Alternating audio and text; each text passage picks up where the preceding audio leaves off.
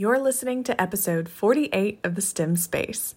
Do you know what's in your air? It might be pretty gross to think about, but we're talking with Natasha today about a recent project that you can have access to for your classroom learning about air quality. There might be some pig lungs in there too. Stay tuned. Hey, I'm Claire. And I'm Natasha. From college roommates to co founders of Vivify STEM, Pull up a seat as we discuss our experiences as aerospace engineers, teachers, moms, program directors, curriculum writers, graduate students, and friends. this is the STEM Space Podcast.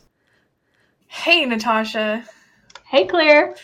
I am so excited to hear about some things you've been working on because I know you've been really busy about doing some really amazing outreach stuff that I'm actually pretty jealous about because I want to be one of the students who is exposed to the stuff that you're going to talk about. So just talk about it. What are Yeah. you doing? So you if you follow us on Instagram or Facebook, I've been posting these videos of a pair of lungs from a pig. And I've been showing students like these are real lungs. Um, one of them is a healthy pig lung, and the other one is um, has been exposed to air pollution. Totally simulated. We the question I always get is why did you torture the pig? Why did you make the pig smoke? Like how that happened did not happen. Um, it was all taken from a, uh meat processing facility, so the pig was probably breakfast for somebody. Um, and so we use the lungs to teach science. And um, it's really cool. I can post the link of where to get those. It's a science kit available from NASCO Education. And it has been the center of this uh, activity that I've been working on.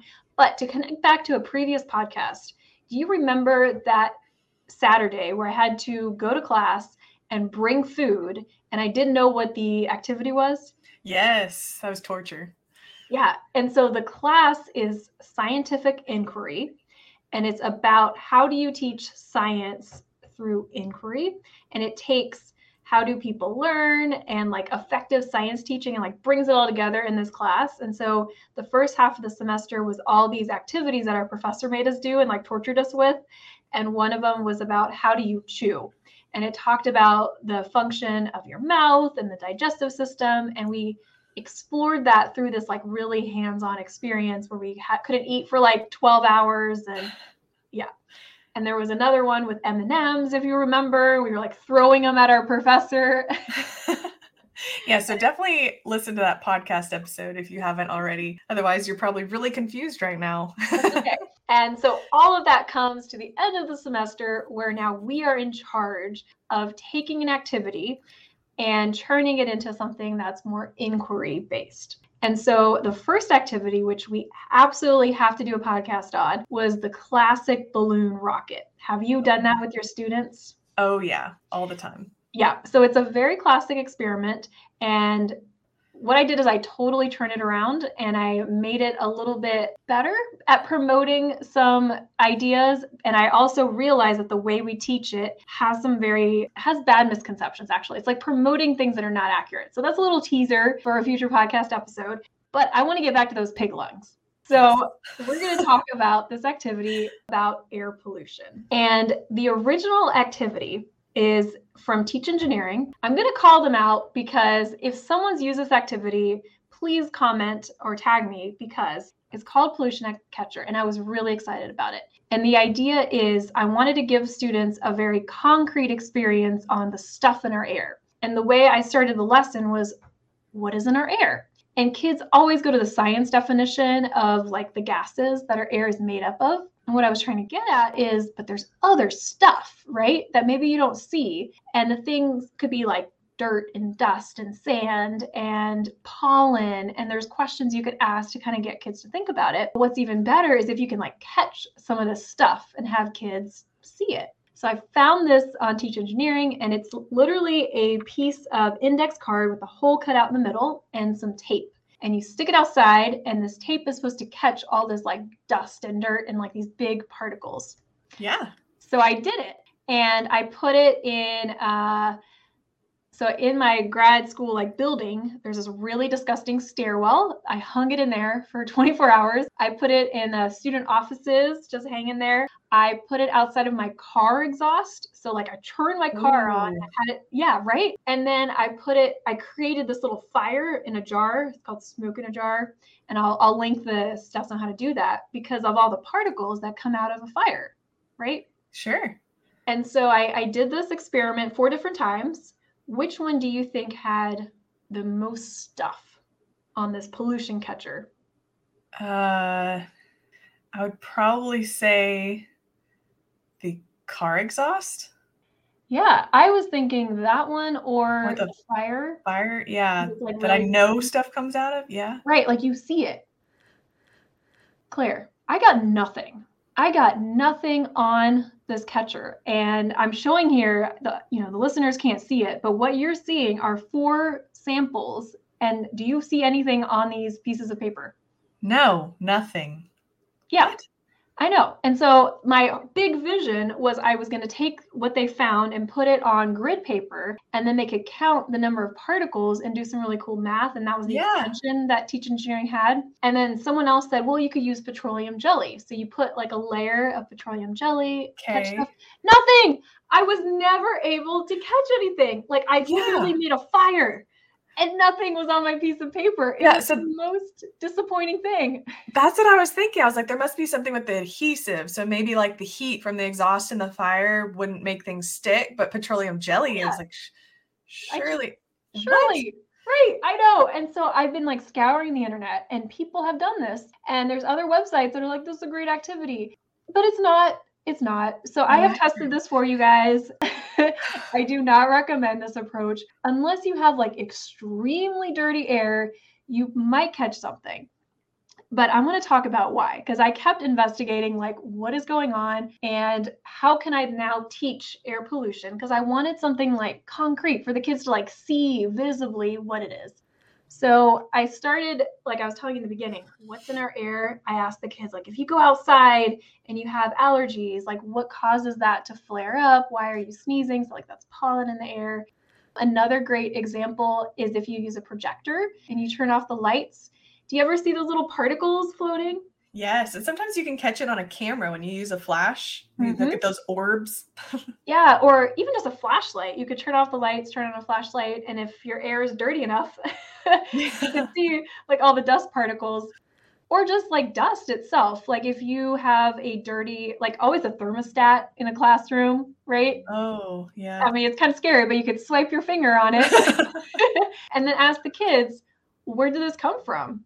Where where is all this stuff coming from and how did it get there? And the answer is in the air. It traveled through the air. So there's all this stuff that we don't think about that's in our air. And then a great investigation is pulling an air filter from the ceiling so if you're you might even have one in your classroom and i think that's the best way to do it is like get on a chair and pull it out of the ceiling of your class and be like look guys this is what's in our air. And you can give kids magnifying glasses and have them like look at all the particles and they'll see stuff like dirt and hair and they'll just be totally grossed out.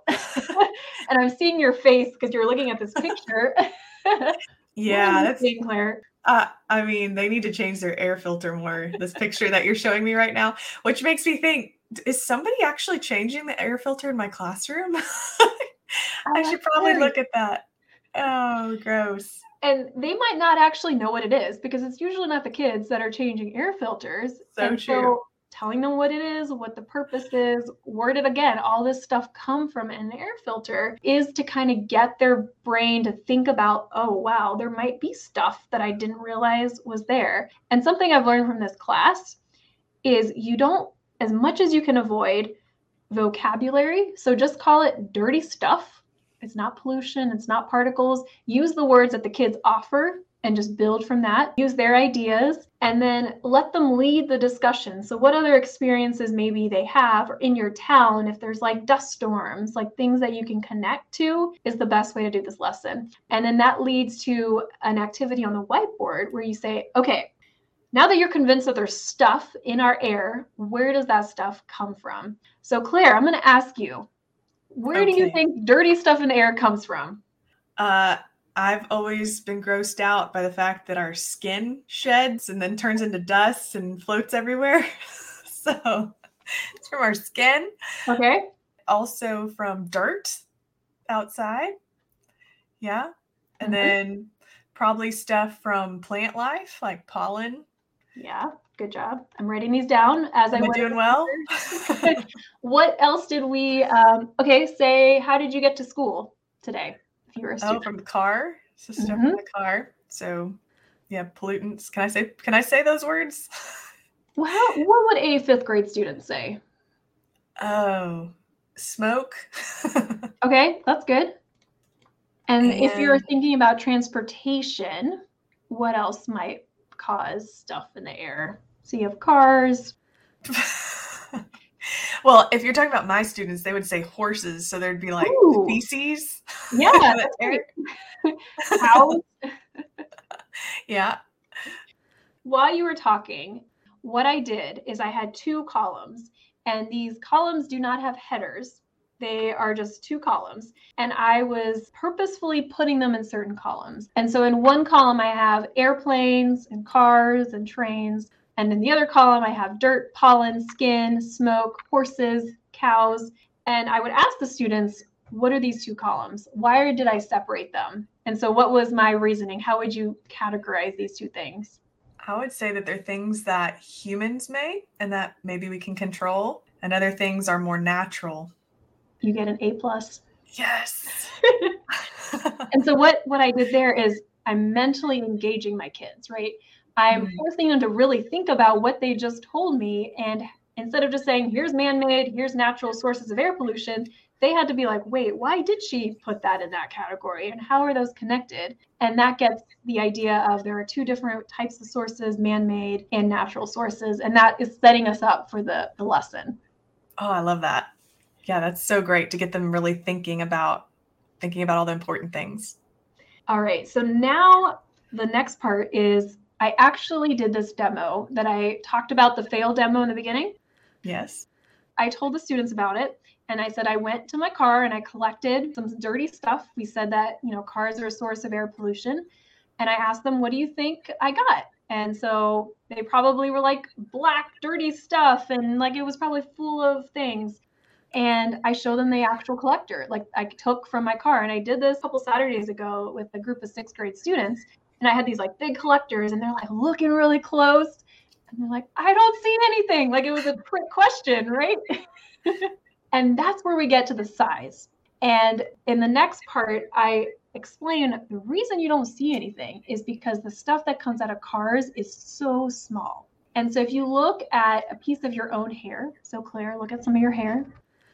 Yes. It's about 50 micrometers. A piece of this particle coming from your car is two and a half micrometers. So if you can imagine the size difference, that is why, and there's a picture you can show the kids that compares it to a grain of sand. It is so tiny that there's no way we could see it visually. And you actually would need a really powerful microscope to see all that tiny stuff coming from your car.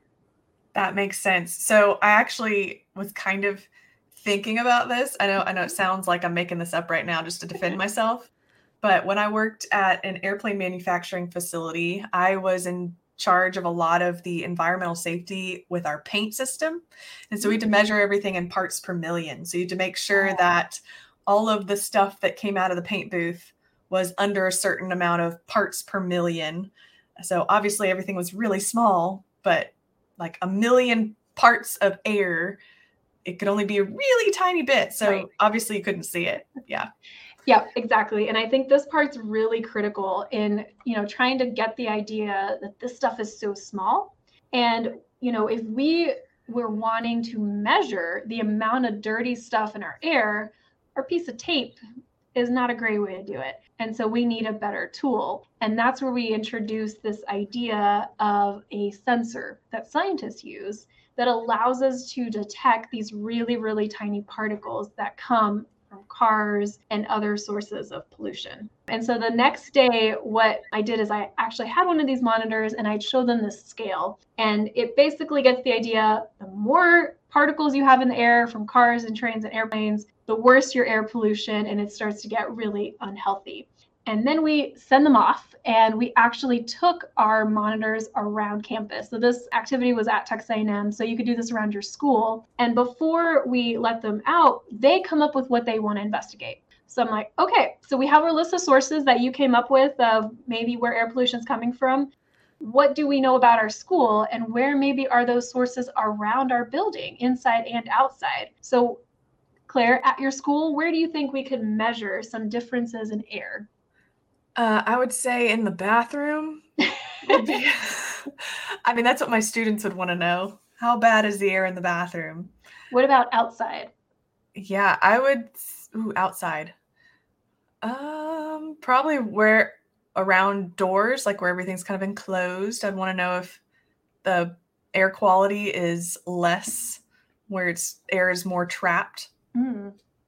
And then what about the parking lot?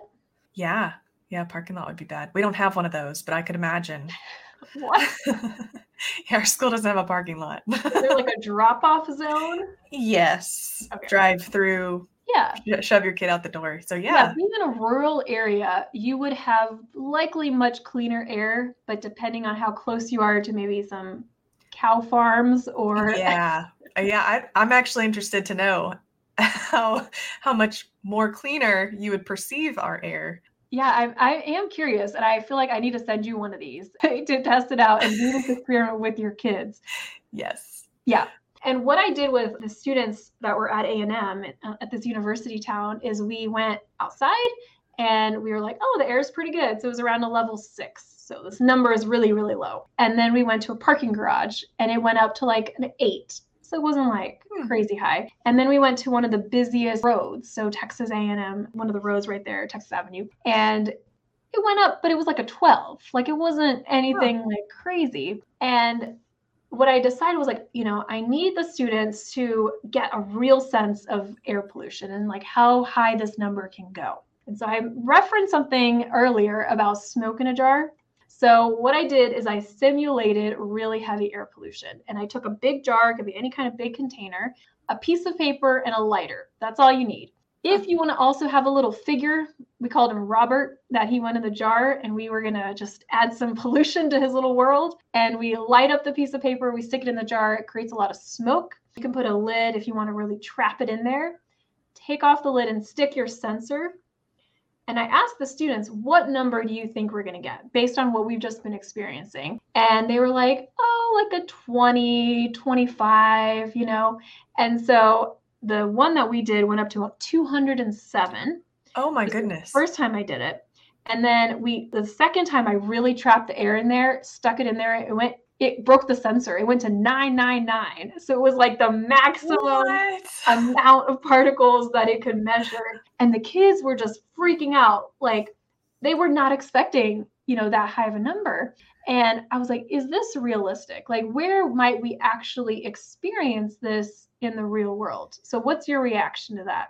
Yeah, I that's what I was trying to think. What is my scale here? Like, is the I would- think of China as the most polluted. We've you know seen a lot of that with the the pandemic. When you look back at Mhm. maps and see how pollution is cleared when not as many people are out, and I'm wondering what like the most polluted city, like in China or in in India, what what would that number be? I don't even know. Okay, so hold that thought because I am going to come back to that. So you Okay. you're going exactly where I wanted to go. All right, so the the connection we made was wildfires would experience this Oh. extreme level of air pollution. So in California, for example, if a you know a building catches on fire, the firefighters have to go in and rescue people. That's why they wear the masks because they would be like this little figure Robert, right? Stuck in this trapped area of smoke. Like I didn't do anything magical. It was just a piece of paper on fire. And that's what that, you know, concentrated amount of air pollution is like. And so after we did that, the next part is connecting it to their city. So we looked at a map of College Station and we identified what we thought maybe are sources of air pollution and then investigated it through so this part I would recommend as the teacher, the kids come up with the locations, they rank where they think are the highest and lowest levels, and then the teacher goes around town, maybe takes a selfie, like, look, I'm at the McDonald's drive-through, 27. and so we started very local, And then we got a little bigger. And this is connecting to that previous podcast where you showed kids the map of their school. Yeah. Like a perfect tie in. And so I got a bunch of data. Actually, we went to a cow farm and wrote down observations, which is really important. You know, like what do you smell? What do you see? Cows. There's no cars though. So maybe cars aren't the only source of air pollution. And what you're doing is you're filling in the gaps. And so maybe there's things that they didn't write down as sources of air pollution that you're introducing and that you can talk about. And there's so many directions to go with this activity. So you kind of tailor it to what you experience in your city, what the kids are interested in. And now we're going to go global. So you talked about China and where what's happening there. There is the world's air pollution real-time air quality index. And what? so we're going to link it down below. I highly encourage you guys to check it out. So Claire, what you're looking at is a map of real data. So if we go into, let's go to the US for a bit. So we can see New Mexico, yeah, we're okay. doing pretty good, 27. So it shows colors yep. based on a scale. So green would be good. As it gets towards red, that's bad, right? Exactly. And there's a very worrying number I'm not sure what is happening in oh, no. Kansas, but it looks like oh. an event has occurred. and tornado. These, yeah. And so this is a 999. So there is a potential fire that the sensor is close to, is most likely what's giving that really high reading. Oh, wow. You can see California is doing okay. It's green and yellows, but you can kind of identify where some of the cities are because they're going to be a little bit worse off you know, than some of the rural areas. Now, where do you want to go in the world? I would like to see China. Let's go. Where are you at, China? All right. What are you looking at? What do you see? It is a lot of red, a lot of purple, very unhealthy. 221. Yeah. And what? That's at a port? Yes. So the ports actually are really bad. Huh. You would think closer to the ocean would help dissipate some of that pollution, but I I guess not. Yeah, it's just very concentrated from all the factories that are close by and then the shipping ports. So all of the fumes coming off. And it also depends on the geography. So if they're oh, sure. kind of in a valley and it's trapping in all the air pollution, you could have a lot of issues. So that's one direction you can go with this is looking at maps of certain places and what can you tell about the terrain. Also, weather. Uh, what time of year are you? What are the wind conditions like? Is there wind that's kind of blowing out the, the air pollution or is it really trapping it in? If the students are more advanced, you can talk about the ozone layer and different temperature changes in the atmosphere, and sometimes it traps in some of that air pollution in different layers. So it's just a really open ended activity, right? Depending on what you want to do. I love that it shows even the past 12 months worth of data in every place too. So you can see is this normal or is there some sort of event i guess is how you're able to tell if this is a anomaly of some sort? Interesting. Yeah and some other questions that the students had there's places that there is not data right? It's just not as available. So for example china is filled with these air quality monitors but if you mm. look at mm-hmm. africa what do you notice? Very few. Yeah there's entire countries with zero data. And that's to say, why isn't there data there? Why are we not collecting information there? Is there air pollution? Does that mean it doesn't exist? Of course not. and so it's it's talking about geography and history and you know kind of the equality wow. of access to this data and how important it is. And there are companies that are producing really cheap air quality monitors and trying to make this more of an open access to having you know kids and classes be part of this data collection. So you could install one of these at your school and have your readings be part of this like database for scientists to measure air quality. Fun fact bryan college station does not have an air quality monitoring station. So the last time they've like taken real data i think was like five years ago. And we are a university like uh, right next door in our town and there's no data for scientists wow you need to get that fixed i would think that with a nice airport that that would be a thing also I think so yeah and so that is the global scale. And then the, the way we uh, wrapped up this activity is I called it Mystery Town. And so what I did is I gave students a set of data for three different places around the world. And what they got was maybe some current events that were happening, a weather report, some population information, so how many people, the types of industries, and so on. And what they're trying to do is identify sources of air pollution in that town and then rank them based on which was the worst. And so they would have a little debate on, okay, well, I think this one's worse because they have wildfires, but this one has cow farms. That's got to be bad, right? and so they're bringing in all of that knowledge on sources of air pollution and putting in this an activity and then revealing at the end like oh, well you're actually talking about los angeles or you know new york oh. city so that's like one approach on how to do it and then to do an engineering design aspect have them propose a solution to dealing with some of these issues and maybe targeting, say, cars are the main source of air pollution in your city. Well, what can we do about it? Should we go from making cleaner cars, changing the way we fuel cars to, you know, other ways to have transportation that's greener, reducing the amount of cars? There's like so many directions. Policy, there's like a great, you know, different number of ways to do it. So that was my big concluding project in this class.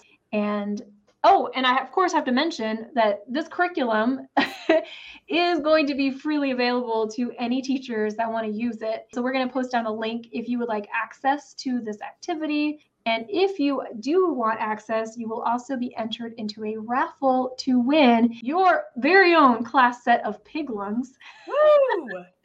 to get to do this really dramatic demonstration of the impact of air pollution on health. That's amazing. So, can you do like a quick run through of how you demonstrated with the pig lungs?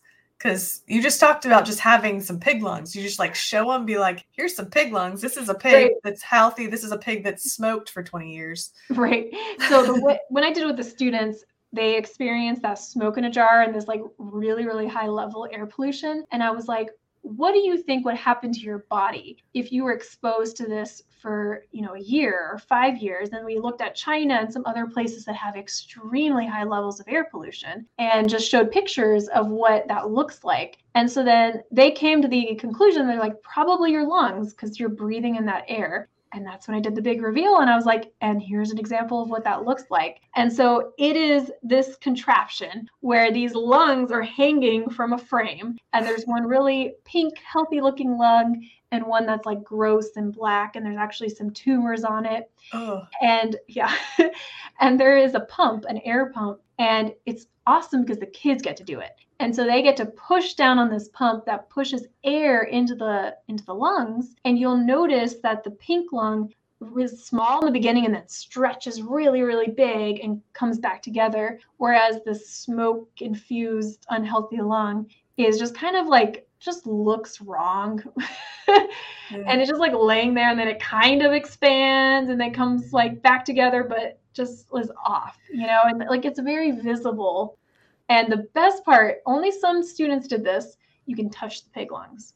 Oh and man. So they got to feel the texture of the lungs as you're pumping air into it. And you can feel the differences between the lungs. And then we connected that to asthma and all these other health impacts when you have these lungs. And of course, if you know somebody who smokes, or if you are around somebody that smokes, that can have the same exact impact and how dangerous that is and leads to lung cancer. And then eventually, those particles, that particle size we talked about, really important because when you get really, really tiny, it actually goes from your lungs into your bloodstream. And oh. that can cause cancer and heart attacks and other issues. And that's why this lesson is focused on what they call particulate matter, the really, really tiny stuff that's the most dangerous, and that we have the least policy and like safety controls around. So that's why this is a really important issue.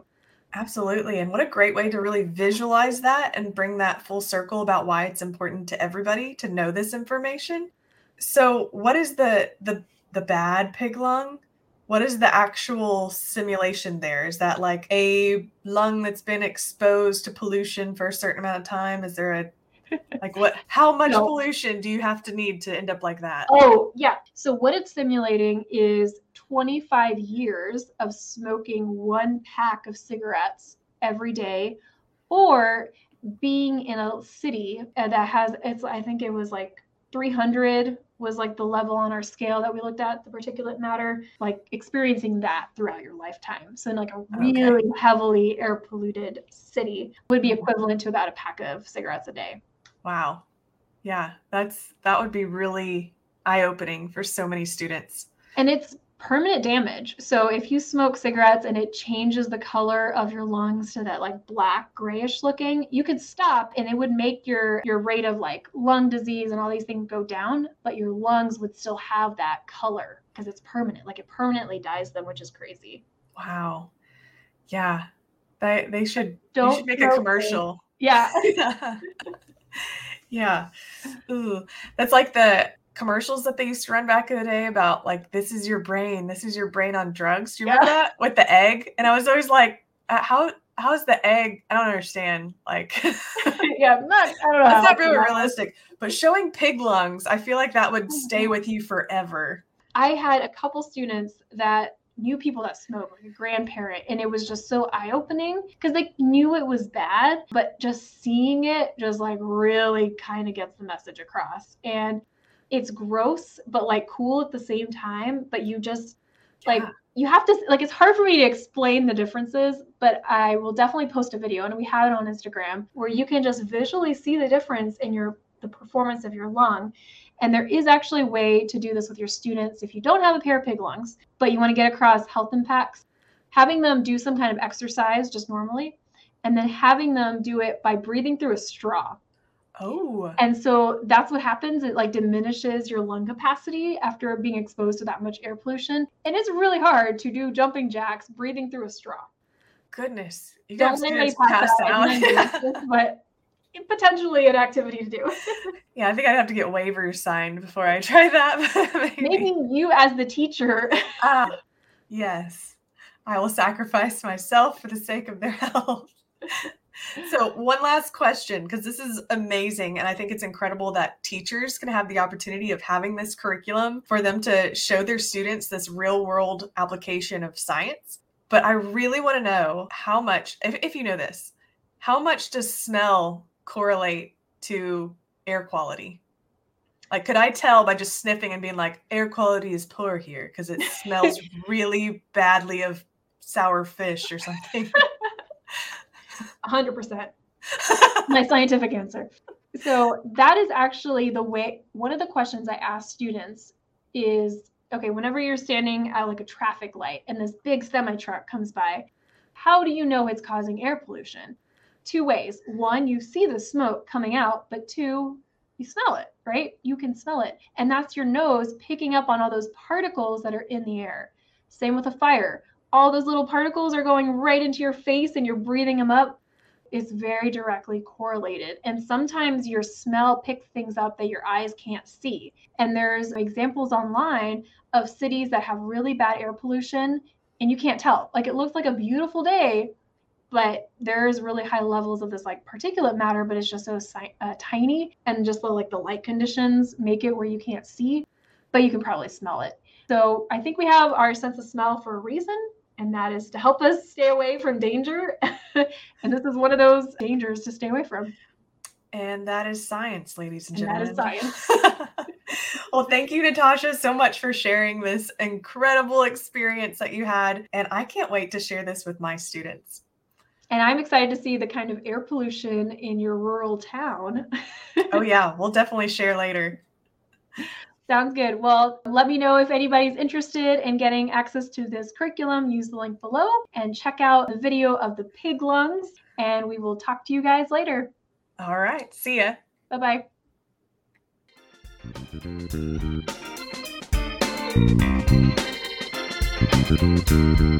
bye.